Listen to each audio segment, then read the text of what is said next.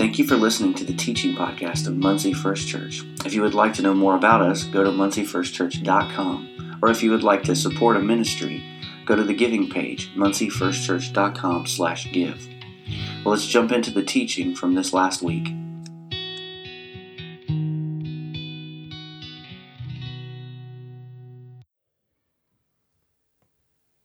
Well, good morning, everyone. Glad to be here with you today.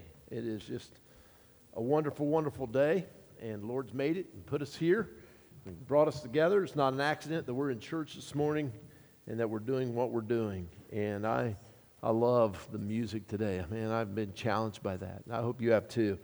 And uh, if you have your Bibles, go ahead and turn with me to Matthew chapter 6, verse 33. I'm going to read very familiar verses uh, from that, but we're going to look at some other things too. But I, I too thought revival was just amazing. I think God just moved in a very powerful way. I, I needed what we got, I needed what I heard this last week. And then following that, it's just been kind of crazy, you know? And, you know, I know that, that Satan works overtime trying to defeat us and trying to discourage us, but I got to tell you the truth. I, I believe right now that God is in charge and that He's going to see us through everything and that He's got a plan and He's working it. He's working it, and we don't need to worry about that. So glad that you're here and uh, looking forward to this. You know, the first Sunday after revival is always the most difficult Sunday of the year because you got this great guy comes in or a guy that comes in and preaches, and you're going, man, that's so awesome. And then I got to get up here. You know, and it's not like you haven't heard me a thousand times, you know, and you're going, well, you know, what's he got to say that he hasn't said already? And the answer is nothing, you know, but I think we need the reminders and we need to be told the truth so let's look at this right now. And, and the scripture is this um, that uh, I want to read to you is this. But seek first his kingdom and his righteousness, and all these things will be given to you as well. Seek first his kingdom and his righteousness, and all these things will be given as well. I want to ask you a question as we get started this morning. What does a typical day look like for you? What does it look like, or a typical day for you, a, a typical week look like at your house? You know, waking up early, scurrying out the door to get the kids off to school, and then rushing to make it to work on time. You know, you get to work and you get set up, and you got eight to 10 hours of work ahead of you, and you're, you're working there in front of your computer, and maybe you squeeze out a fast lunch if you're lucky, and, and then that frustrating commute maybe back home if you work like in Indy or, or somewhere else and you're grabbing fast food and, and shoving it down your throat and rushing off to the kids' soccer games or track meets or gymnastics practice or whatever it is. And then you rush home and, and you're dealing with the frustrations of doing things like homework at home and then pushing the kids off to bed. And maybe, if you're lucky, you get a half hour to yourself and you sit down in front of the TV or something and watch something before you fall exhausted into bed so that you can repeat it all again tomorrow. Maybe it doesn't look exactly like that, but something like that. And then finally, Saturday hits, and you have to mow the yard and get the oil changed on the car. And the kids have their dance recital, and mom and dad have asked you to come over to eat dinner, and you have little Billy's football game on Sunday, and you want to go as a family in the fall to the apple orchard so bad because they have pumpkin donuts. Amen? Yeah. And you want to have at least one meal a week that you cook around the table. You really are trying to keep that going. And the kids are clamoring for new clothes because, after all, they, they need things that look like everybody else so they can be individuals. And, and you need to go shop. And then it's Sunday. And you know, the church is just as bad because we're saying, come on, you got to be at church on Sunday. We want you there on Sunday. We got programs, we got plans, we got things going on throughout the week you know, we want you there, we want you there, we want you there, and it's Sunday and you want to go to church, but you haven't any time at home, and the Colts are on. And you haven't any time at home, and you want some you time, and you want to watch the Colts so bad. I don't know why, but you want to watch the Colts. Are you tired yet? I mean, you know, seriously, when you think about it, man, it just wears you out. Some of the things that we do. Our culture's become so overly busy so extremely extended, it's not funny. And that kind of living is super stressful. I don't know about you, but it's super, super stressful. The problem with living like this is we're doing lots of things, but really, in reality, we're failing to live. Doing lots of things and living aren't the same thing. We exist, we do things, but we fail to really enjoy life. We fail to live in a real relationship with God, and, and oftentimes we're really failing to live in relationship with others, even our spouse or our children. We're just failing to become the people that God made us to be, that we really talked about a lot this week during revival for those who made it. It was, it was amazing. My key thought here is this that doing more things or having more stuff does not equate to being successful or happy as a person. I think that that's the reality that Nathan was talking about. Being able to overcome things and, and be good at something doesn't equate to being successful or happy. It's not really living. And busy does not make us great as a church either. You know? And I want to talk about that a little bit. Over the past few weeks, we've been talking about our church culture. Because I think that the culture of the church is what makes all the difference. You know, we can schedule and plan and do all kinds of great things, but if the culture of our, of our church is, is not good, then, then it's not going to work. It's not going to be good. And, and, so I've been talking about our church culture, and I liken our culture to a wagon wheel. And I've said that the wheel is like the, the wagon wheel in a Conestoga wagon. You know, the outside part here is the church. And in the inside, there's a hub that connects it to the axle. And the hub is Jesus Christ. It's where everything revolves around. Jesus Christ is that hub. And there's spokes that connect us to that. Paul said it best in Galatians chapter 2, verses 20 through 21. I've been crucified with Christ. I no longer live. Christ lives in me. The life I live in the body, I live by faith in the Son of God who loved me and gave himself for me. And so he's at the center. I've died, I've set myself aside, and any living I'm really doing now as a follower of Jesus is really Jesus living through me. And we got to get that. That's the first part of our culture. He is the very center of our culture, He is the very center of everything that we do. The wheel on the outside, as I said, is the church, and it's us, and we're held to the hub by some truths that I've tried to share with you. And some of those truths are, are, are really important. I, I, said last week, or two weeks ago, that, that uh, you know, we should never do life alone.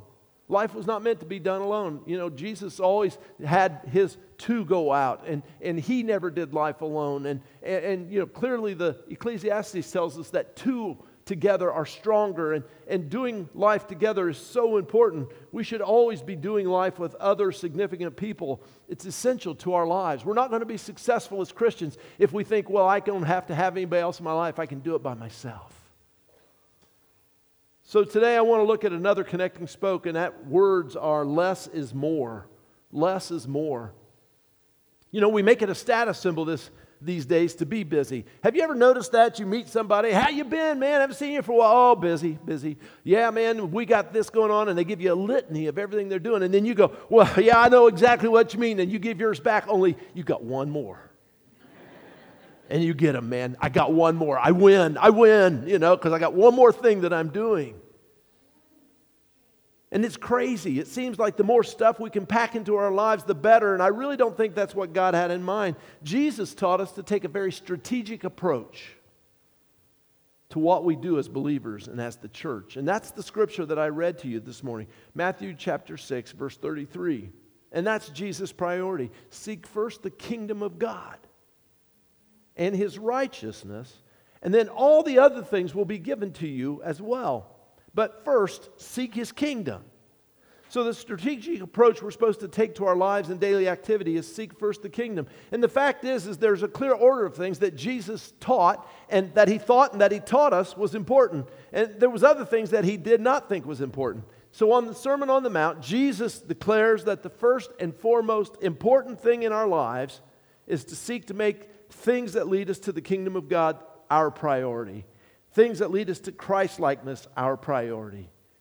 Our holiness, our priority. Those three things the kingdom of God, Christ likeness, or holiness is what he said. Those are the things that I want you to make your first priority. All the other stuff is just stuff. Not bad, not important, but not unimportant. Seek first the kingdom of God and his righteousness and your holiness. Kingdom life is our first priority. That is, we are to make our lives as much like Christ as is humanly possible. We are to live out a Christ likeness. It means living out Galatians chapter 2:20. I've been crucified with Christ. I no longer live, but Christ lives in me. And the life I live in the body, I live by faith in the Son of God who loved me and gave himself for me. It means setting up my life and my priorities to reflect Jesus every day, in every way, and in everything that I do. See, I believe I'm going to have a very difficult time doing that if I'm living my life by stuffing it full of the world. It's just like trying to be healthy. I want to be healthy. I want to lose weight. I want to, I want to get in shape. But I like pumpkin donuts. And there's a conflict of interest there. Because pumpkin donuts, just because they say pumpkin, doesn't mean they're healthy. I wish so bad that it did but it's not like that.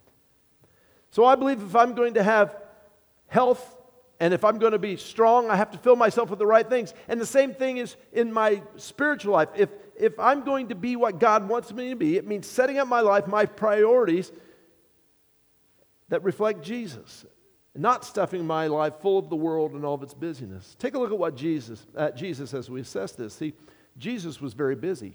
Anybody really realize that? Jesus was busy. I, have read the life of Jesus. You know, I read through the, all four Gospels regularly. He's, he's a busy guy.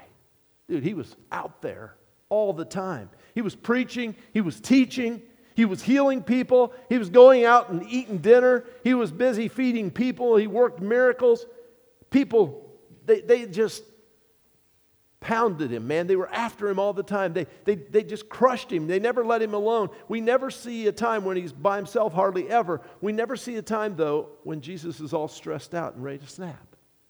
And I think there's a reason for that. It's this Jesus maintained peace in this business by a little secret. I want to give this to you this morning. Uh, Mark chapter 1, verse 35 says, Very early in the morning, while still dark, Jesus got up and left the house and went off to a solitary place where he prayed. I thought about that in my mind in the past i've always thought well maybe he got up and had his devotional book and you know he read utmost for his highest and did his things you know and you know jesus did his you know devotion. That's not, that's not how it happened. Early in the morning jesus would get up and he would go out and you know basically they lived on the edge of the mediterranean and, and jesus he, he had an affinity for beautiful places. I, I think he said you know this is the most beautiful spot i made on earth. I think i'll go there you know. And so he did and, and it's just gorgeous and he got up every morning and he went out to the place of quiet to meet with his father, whom he dearly loved. And he and his father watched the sunrise together. And they sat there and felt the cool breeze blow on their faces. You ever do that on vacation? You know, you're at the ocean and you go out there and you sit and watch the sun come up and the breeze is blowing, and all of a sudden God just feels like He's sitting right beside you, and you're going, wow. And he and Papa, they sat and they listened to the quiet and the waves, and they heard the birds starting to sing. And there Jesus rested. I don't think he was busy praying for everybody, saying, Oh Lord, you got to fix this, you got to fix that. Sometimes we think that's what prayer is. Prayer is being with the Father. And he spent time with the Father, and there he rested in the Father's arms. And there he heard his Father speak peace and blessing and love over him and tell him how much he enjoyed him. I think about that and I'm going, wow. In those quiet moments with Papa in the early morning, Jesus found his rest and he was renewed. He set his priorities for the day, and he set his boundaries for the day. And there was people that would say to me, well, Jesus could have done much more if he would just use that time with some others. But the reality was that Jesus knew that he needed, and he would rather have given up his right arm than to let go of that Sabbath rest that he got every morning when he met with his Father. Because he needed that.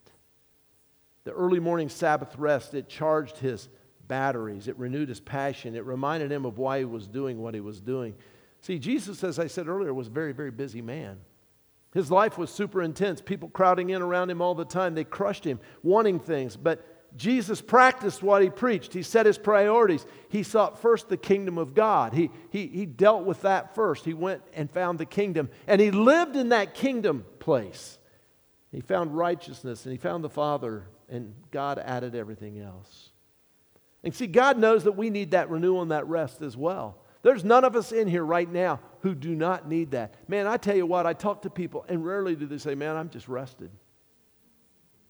Any of, any of you here today say, I get all the rest I need, and I just, I, I mean, I don't need any more rest. Rest is like overrated. You know, it's just not the way it is. You know, most of us are walking around stressed. And we need that rest and that renewal. And He made us physically with a need to lay down and go to sleep. And that's a good thing. You know, it's not like uh, we should be sleeping two or three hours or four hours a night. We need more. We need to rest. He made us to sleep, and sleep is important. And He, he knew that. That's why He created it. But He also made us physically and spiritually with a need to renew spiritually and emotionally, to Sabbath, to find a place where we stopped doing what we're doing. Have you ever felt like you just didn't have another inch to give? Like you've done everything you can do and your cord's just about as tight as it's going to get. You know, like Nathan's guitar strings, they're stretched so tight they're going to break, and they do. You know, they just, they just do sometimes. There's one laying down here in the front, by the way. I saw it down there this morning. God Himself rested after He worked for six days in creation. And on the seventh day, the scripture says God rested. When God gave Moses the Ten Commandments, the fourth one was that they were to Sabbath. In Exodus chapter 20, it says, Remember the Sabbath day by keeping it holy. Six days you labor and do all your work, but the seventh day is a Sabbath to the Lord your God. And on it you shall not do any work, neither you, nor your son, or your daughter, nor your manservant, or maidservant, nor your animals, nor the alien within your gates. For in six days the Lord made the heavens and the earth, the sea, and all that is in them. But he rested on the seventh day. Therefore the Lord blessed the Sabbath day and made it holy. Part of practicing Sabbath is to use the time giving to you, given to you by God to delight in Him. You know, it's not, oh, I got to go do this and get it over with so God will be pleased. It's to delight in the one who created us and gave us life. Isaiah wrote about that in chapter 58 and verse 13. He said, If you keep your feet from breaking the Sabbath, from doing as you please on my holy day, if you call the Sabbath a delight and the Lord's day honorable, and if you honor it by not going your own way and not doing as you please or speaking idle words, then you will find your joy in the Lord, and I will cause you to ride on the heights of the land, to feast on the inheritance of your father Jacob. The mouth of the Lord has spoken. See, God knew life for us would be tough and stressful. He knew that we would have stress, and He knew we would have complications, and He knew there would be difficult days, and people would reject us, and family would, would move away, and friends would die, and he knew all those things. So God made a day of rest and of renewal to set aside all the cares and all the concerns and all the anxieties of our lives. and He made it a day for us to worship Him because He knew that is in worship that we get renewed. You know, a lot of people don't understand that. Have you ever noticed on the, on the weeks when you go to church and you truly do enter into the time of worship, you sing the songs and really participate and you really put yourself into the worship? that you you feel rested? I do, you know. I, I know the weeks when I miss going to church because maybe something happens and I'm away from home and I just don't make it to church that day. If, if I don't take out time for that, there's something about that week. It just feels like it goes on interminably. It's, it's, it's tough, it's difficult.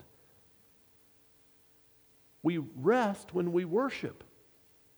It's made for God, a time to recharge our spiritual and emotional batteries, a day to find joy, to feast on the blessings of God. Keep in mind, God made this day for us humans. He didn't make us humans for that day. It's important to remember that. It's kind of like us as grandparents, we didn't have grandkids to play with the toys. We bought the toys because we had grandkids. None of you got that, did you? Right over their heads. Missed it completely. Okay, let me try it again. We, we had grandkids, so we bought toys. The grandkids are the important ones, not the toys. That's what I'm trying to say. Okay? It's very important that we understand that. That the Sabbath day is not the important thing. It's you. You're the important one. Jesus made you, and He loves you. He doesn't love the Sabbath. He made the Sabbath for you. It's your gift. It's a gift to you to have that time. And He wants you to use it well. He wants us to enjoy the Sabbath. But it needs to be a place of rest and renewal, not just another day to pack another activity into. It's important we understand that.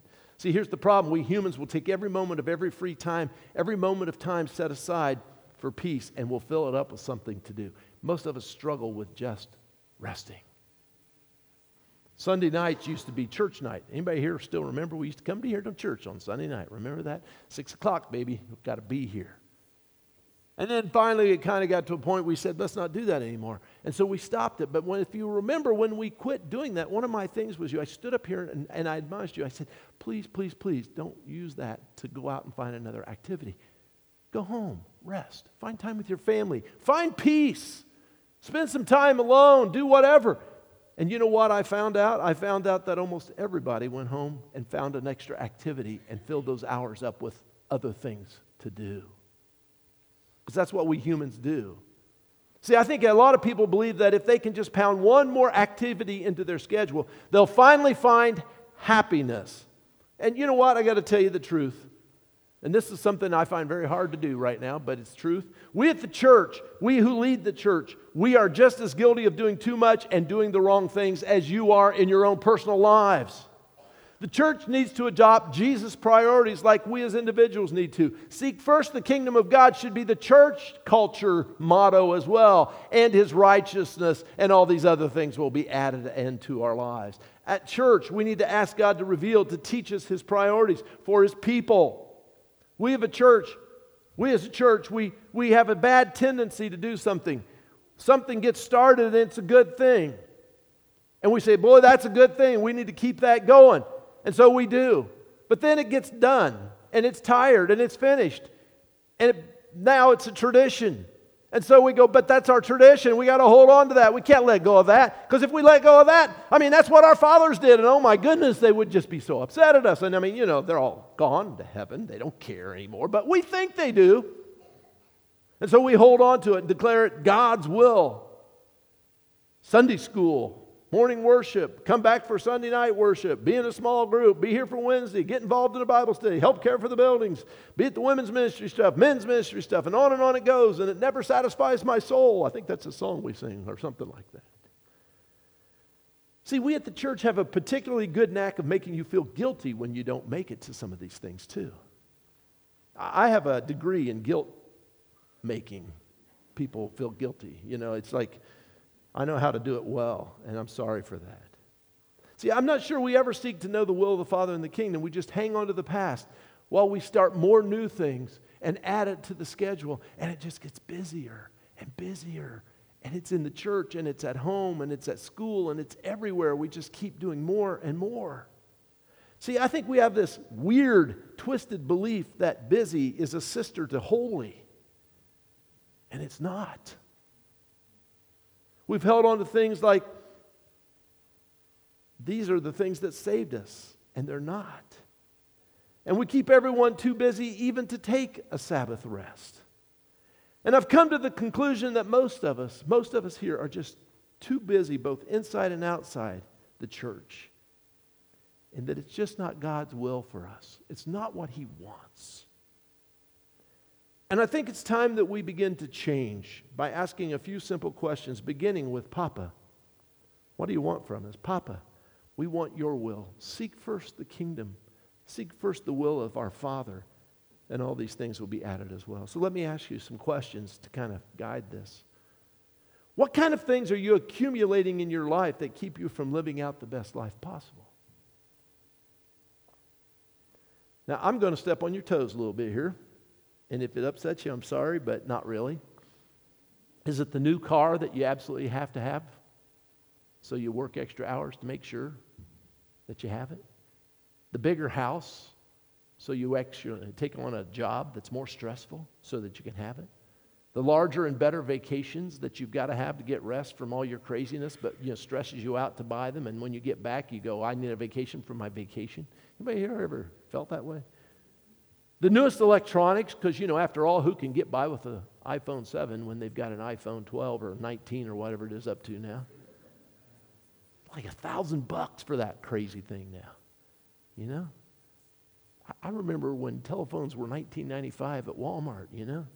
And they, they talk to each other. I, I don't know. You can do a few extra things, but I mean, do we really have to do that? Or maybe that position at work that gives you prestige that you want so bad. The fact is, is the questions we probably need to ask ourselves is, are these absolutely necessary? And are they robbing us of things like time with our family? This weekend, as a lot of you know, and I don't want to be crass or anything, but Marty McDonald passed away. A lot of us remember Marty. Marty and Cheryl were part of our church for like 19 years or something. Marty is a year, or Marty is a few months younger than I am. And Marty was a vibrant, energetic guy. We all loved him. I have great stories and thoughts of him, you know. And, and he was a guy that I looked at and said, he'll be around for years and years to come. And he's gone. Had a stroke a couple weeks ago, had a brain bleed on Thursday, Friday morning at 1 o'clock. He was in eternity. You know, right now, if we could talk to Marty, he would say, the time with your family is what matters most. Not the cars. Marty drove nice cars. He had a beautiful house, had great vacations, but the time with his family is what mattered most.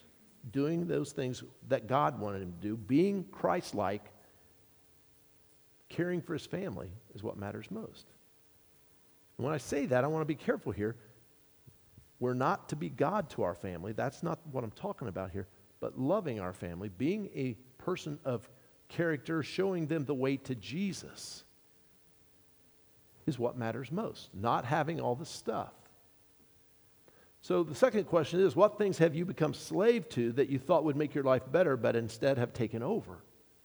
And some of them the same things your job, a friendship, a hobby, a ball game, an, ex- an exercise routine, or a TV show. And again, none of those things are bad, but they can become our masters if we're not careful. We end up being slaves to those things. And my question is have all these things that were meant to improve and to make our lives better and more meaningful, have they combined to make us busier and more stressed out than ever? And the answer is probably. The third is this we have said that the culture of the church is to put Christ at the center of life. And my question to you simply, and no one can answer this but you for yourself, but my question is this Are you doing that? Is Christ at the center of your life? Is Christ at the center of your marriage? Is Christ at the center of that relationship you have with your son or your daughter? Are you spending time praying together? Are you spending time, first of all, praying by yourself, getting with the Father, but are you spending time praying with and for your spouse? Are you spending time praying with and for your children? Is Christ at the center in your life? See, the church cannot be Christ centered if each one of its members are not Christ centered. We can say, oh, we're a Christ centered church, but if none of us are putting him in the middle where he belongs, then we are not a Christ centered church. We can say we're a church that cares about our city, but if we don't really care about our city, that's not true, right? Do you have time to rest and reset with Papa in the morning? Do you take time out? Do you get up early enough to go, I'm going to find quiet time? Not necessarily to read, even. I mean, reading your Bible, I hope you're reading it. It's a good book. If you haven't read it, you know, I'll show you where to go, but I know some of you do, and I'm thankful for that. And we're teaching our children to do that, and I'm hoping our adults do that. But you know what? It's more important, even than reading it, is to spend time with the Father. Just hear Him, just rest in His presence. We believe that we should be doing life together. Number four, we also believe life should become much simpler. Life doesn't revolve around the church. Listen to me. Because, you know, I love the church. I love particularly this church. Been here 23 plus years now. But life doesn't revolve around the church. Life should be done correctly. Life being done correctly revolves around Jesus. Our first priority together should be praying together and worship. Social events are fine if we have time, but the priorities must be Jesus. He's it. Now, there's some mistakes I think we're making. I just want to point them out real quickly. I think we've made the mistake of substituting the church for the person of Jesus Christ. We get those together. We say, oh, yeah, I, I'm a Christian, I go to church. We've substituted busyness and activities for being holy.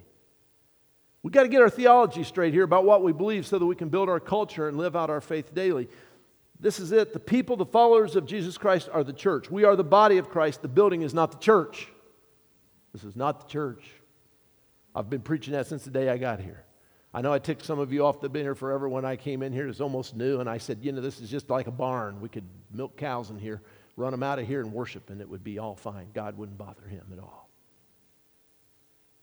We are the body. The building is not the church. The church building, and even the people who are the body of Christ, are not Christ.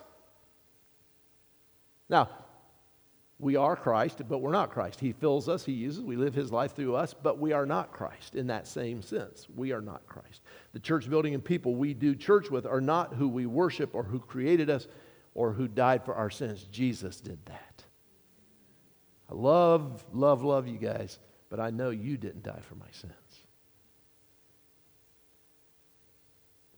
The church is not the center or the hub of our lives, Jesus is.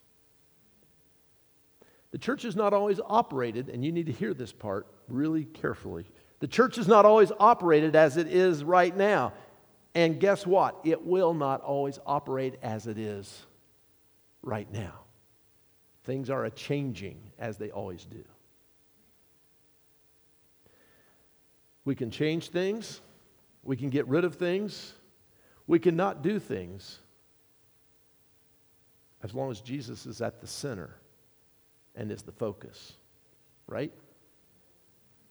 The building of the church are just buildings, they're not sacred. We don't even really need them. They are not our main priority. The only command given concerning the gathering of the church in the Bible is this that we gather and that we pray. Everything else is just kind of up in the air. There's not a real outline of how it should look. The Acts church gathered daily for prayer in people's homes. That's what it says. The backwoods pioneer circuit uh, churches gathered as often as a preacher could show up. Sometimes it'd be once a month, sometimes less. But they did gather, they didn't forsake it. When they had the opportunity, they gathered to worship. And oftentimes they gathered in a pasture somewhere, or under some trees somewhere, or in someone's barn if it was cold outside. The point is, is that they made Jesus a priority and they gathered as they decided was best to worship Jesus. There wasn't a form that they had to follow. It has to look like this. Jesus' only command to the apostles as he left the earth was go and make disciples and teach them to obey. He never said go and have church, go and build some buildings, make sure you have Sunday school, and make sure, most of all, you know, that you have plenty of activities to keep everybody busy. Doesn't say that. And I've said all this to say this. We have made a church, we've made church a busy, sacred place, and I don't think it's either. The church is not a place, it's God's people gathered and scattered. We got to keep this in mind. We've made it a sin to miss any of the activities of the church, and it's not. Rather than loving people, we've added to the pressure of the busyness of people's lives. We have just made their lives crazy by adding to it. The church has at times robbed people of their Sabbath rest. So here's the deal we want to create in the culture of church the idea that less is more. The idea is, is that we can do a few things really well as opposed to doing lots of things really badly.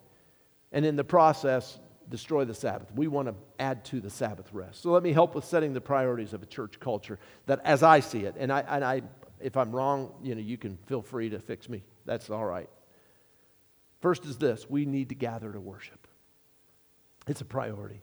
There is a need to gather to worship, whether it's in a building or somewhere else, it doesn't matter, but we have an obligation. The Bible says not to forsake the gathering of the saints. We need, I need, we all need to get together in community and worship.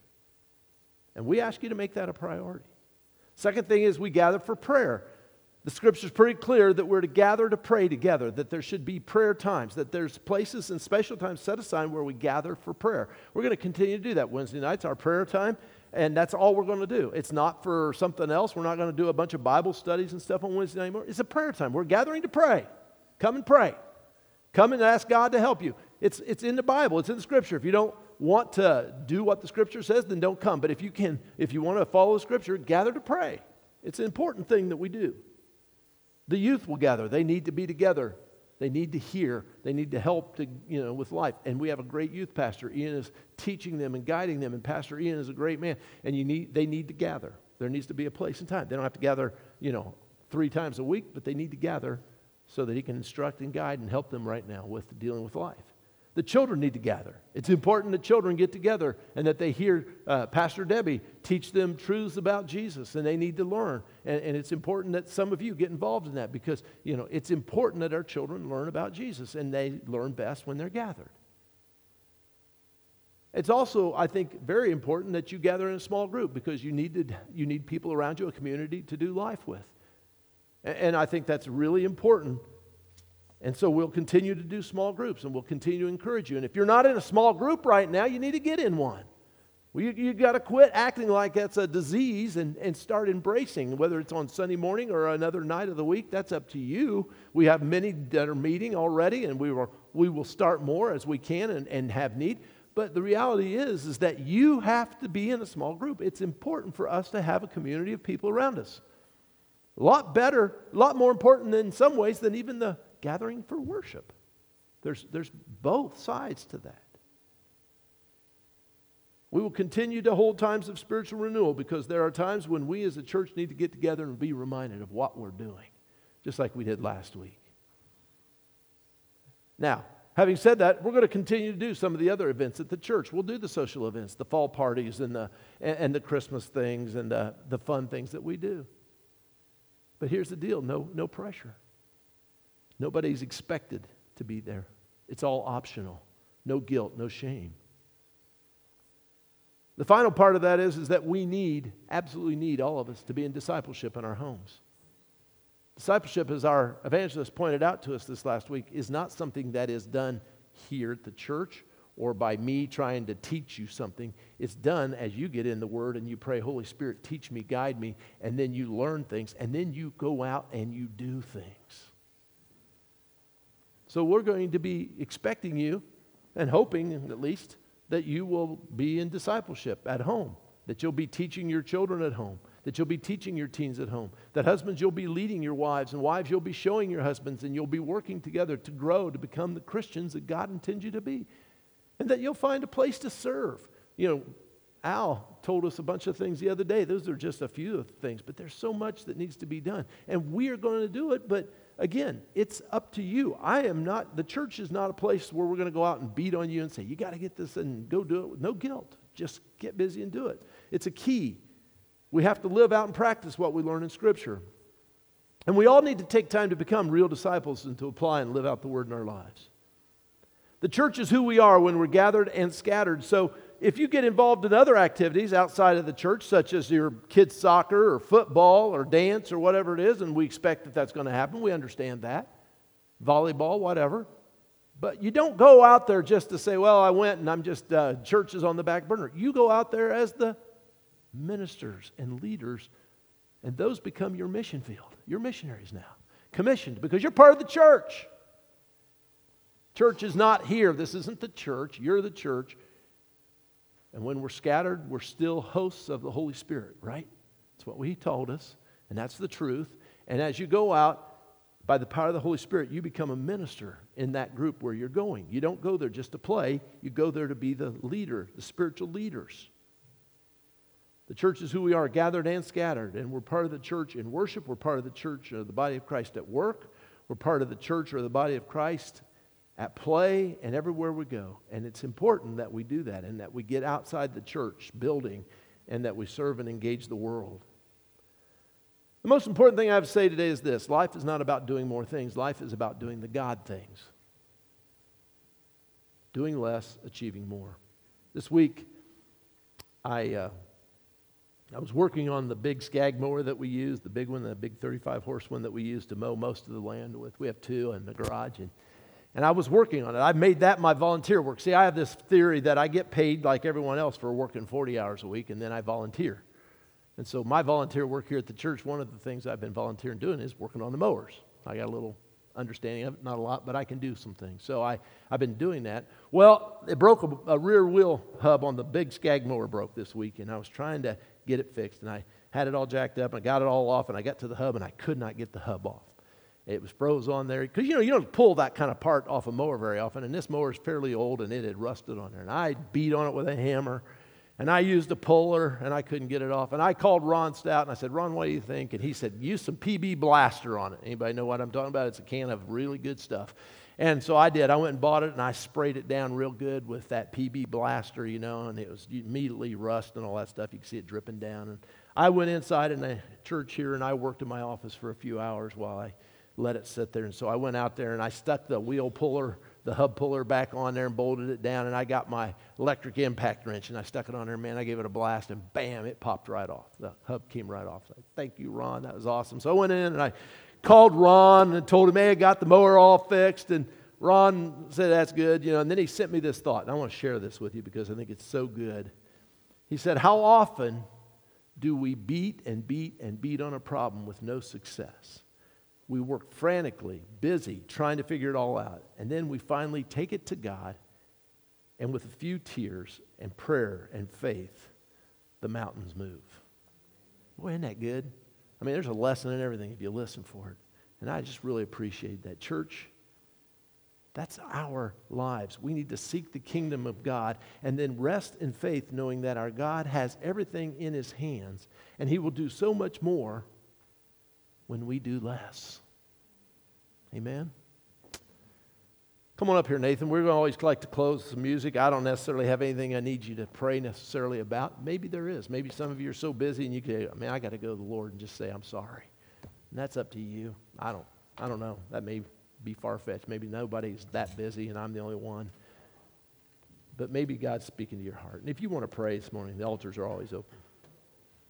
But one thing I do know is that we need to begin to focus on the things that matter. Seek first the kingdom of God. And if you've been busy seeking everything else, it's not going to work. Seek first the kingdom of God. Let's stand together. Let's worship.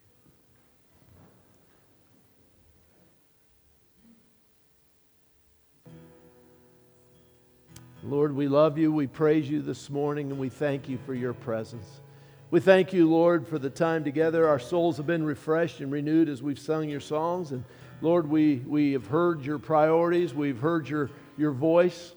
Lord, I pray that as we leave this place, we will go out to live it in obedience, that our discipleship will be real, and that we will say yes to you and go out and live in obedience to you. Lord, if there's things in our lives that have begun to accumulate, things that are just not that necessary that we can set aside, Lord, give us the courage to do it.